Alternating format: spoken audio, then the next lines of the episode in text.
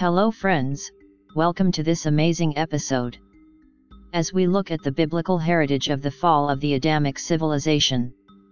Today I will give a small introduction into the next episode, so we can clear our mind with what we learned in the previous episode.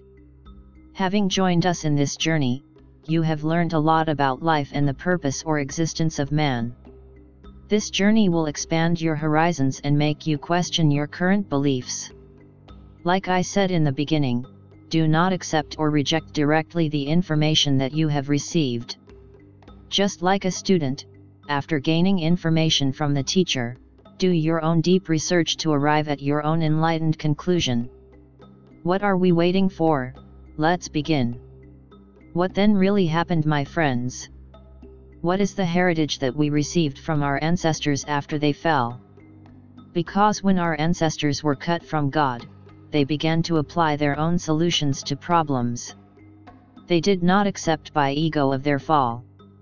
The intellect did not accept by ego to return to the Lord of the universe.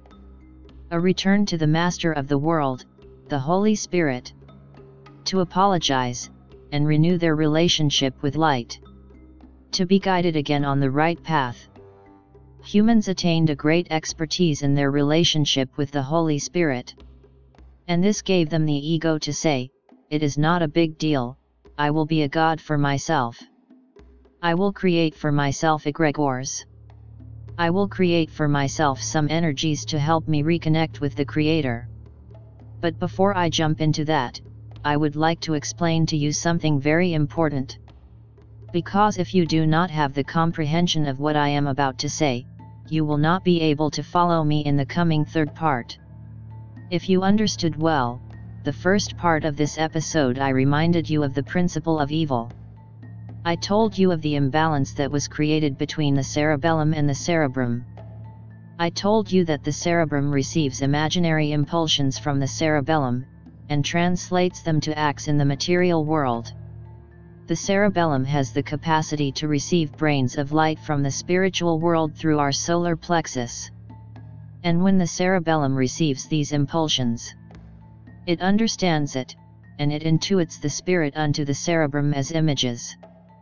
Finally, the cerebrum, through the help of the neuronal organs, the sense of thoughts, the five senses, tries to build a society of light. But when the bridge was cut off with the world of light, the cerebellum received nothing anymore.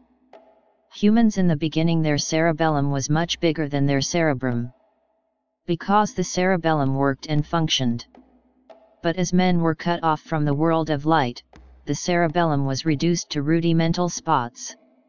Left with only one function. When we sleep, the cerebellum takes control of the locomotive functions. And apart from that, it does nothing else.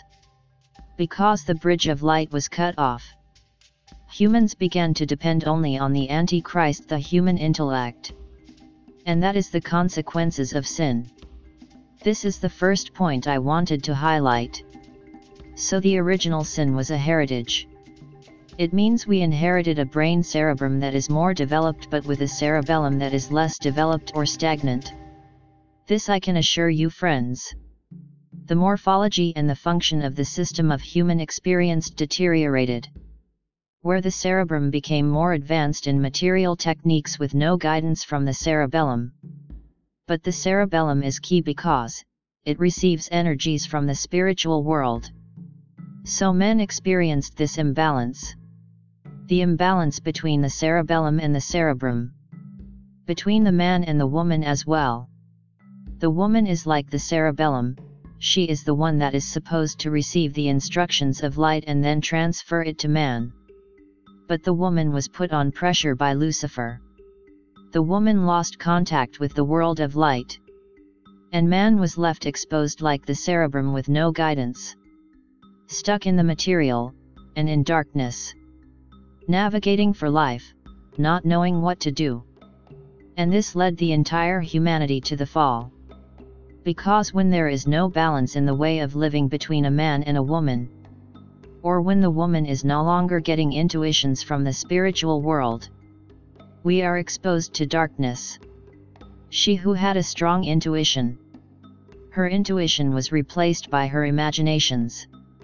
The woman of today, the modern woman, mistakes her imaginations for intuitions, because she is no longer connected to the world of light. This leads to guiding her husband into foolishness. And finally, her husband makes atomic bombs, genetic products, and many more destructive catastrophe inventions. The husband becomes more ego-centered and does all he wants in the society. And that is why we live in failure. Ladies and gentlemen, humans tried to renew their relationship with light. They tried different techniques to get rid of their sin in their own way, and called it repentance or cleansing. They came before the Holy Spirit saying, "Listen, we apologize, give us a second chance." Humans believed that they can build societies in their own way, and this led them to try different techniques to win the favor of light. And they hope to get rid of sin by the use of techniques that I will explain in this session. You will see that all these techniques that I will explain are satanic techniques, Luciferian techniques. Sadly, even African cosmology uses these techniques. Christians too take it as the authorization of God in the Old Testament for cleansing men of sin. But there are techniques that humans in the first civilization, guided by the priests of the Old Testament, used this in their own manner to get rid of the negative evil energies that infiltrated the society of the time. But to explain this to you, there is a key issue you need to understand. And this is blood. Because if you do not know the spiritual significance of blood, you will not be able to understand the biblical age failure of the Adamic civilization. Ladies and gentlemen, in our next episode we will dive deep into the meaning of blood from a spiritual context. The next episode will blow your mind as you will understand blood and its deep significance in human life. You will understand why people practiced animal or human blood sacrifice as a way to escape or get rid of their sin. Did it work? Was it the right practice or way to regain or restore the broken bridge? But instead, it was a Luciferian act, practiced by our ancestors after the fall of the first civilization. Tune in for the next episode as we explore the true spiritual meaning of blood. From me and the entire team at Zola Bantu, be blessed.